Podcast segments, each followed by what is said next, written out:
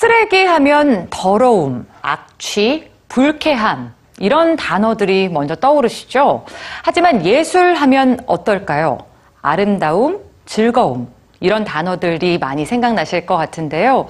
어울리지 않을 것 같은 이 두 가지의 만남, 더러운 쓰레기로 아름다운 예술을 담아내는 사람들을 뉴스지에서 만나보시죠.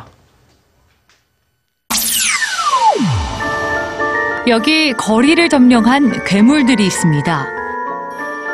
서로 힘겨루기를 하거나 수레를 타고 도망을 치기도 하고 거리의 아이를 유혹하기도 하죠. 마치 하나의 작품처럼 보이는 이 괴물들은 사실 모두 쓰레기입니다. 장난스러운 예술품을 만든 건 스페인의 거리 예술가 프란시스코인데요.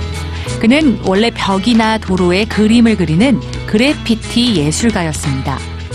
2006년 스페인에서 그래피티가 법으로 금지되면서 쓰레기를 이용한 작품을 만들기 시작했죠. 작품이 되는 대상은 거리의 모든 쓰레기, 커다란 봉투는 물론이고 버려진 가구와 박스, 폐타이어까지 그의 손이 닿기만 하면 익살스러운 괴물들이 도로를 장악합니다. 그런데 이 작품들의 유지 기간은 고작 몇 시간뿐이라고 하는데요.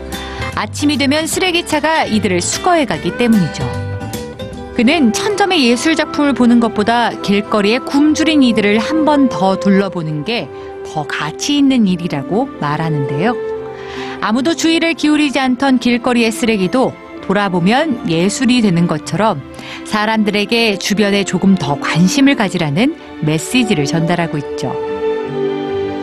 여기 쓰레기로 작품을 만든 또 다른 사람이 있습니다. 세계적으로 유명한 브라질의 사진작가 빅 유니츠. 그는 아예 쓰레기 더미 속으로 뛰어들었는데요. 매립지에서 재활용 쓰레기를 주워서 생계를 유지하는 카타도르들의 모습을 담아낸 겁니다. 그들이 골라낸 쓰레기를 직접 이용해서 말이죠.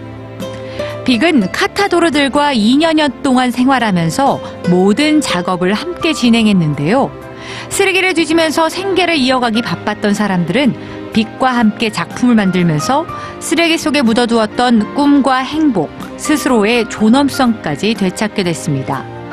그리고 그들의 협업으로 탄생한 이 작품들은 환상적이란 평가를 받으며 세계적으로 이슈가 됐죠. 특히 작품을 만드는 2년여 동안의 과정이 다큐멘터리 영화로 제작되면서 사람들의 높은 관심을 이끌어냈는데요. 영화 개봉 이후 브라질 내 재활용 분리수거에 대한 생각들이 높아졌고 2014 브라질 월드컵에서 카타도로 연합이 리사이클 관리 업무를 진행했을 정도로 사람들의 커다란 인식 변화를 가져왔습니다.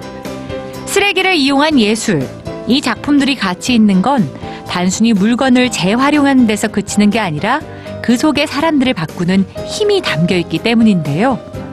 주변의 사물을 달리 보는 것, 누군가를 변화시키는 시작이 될 겁니다.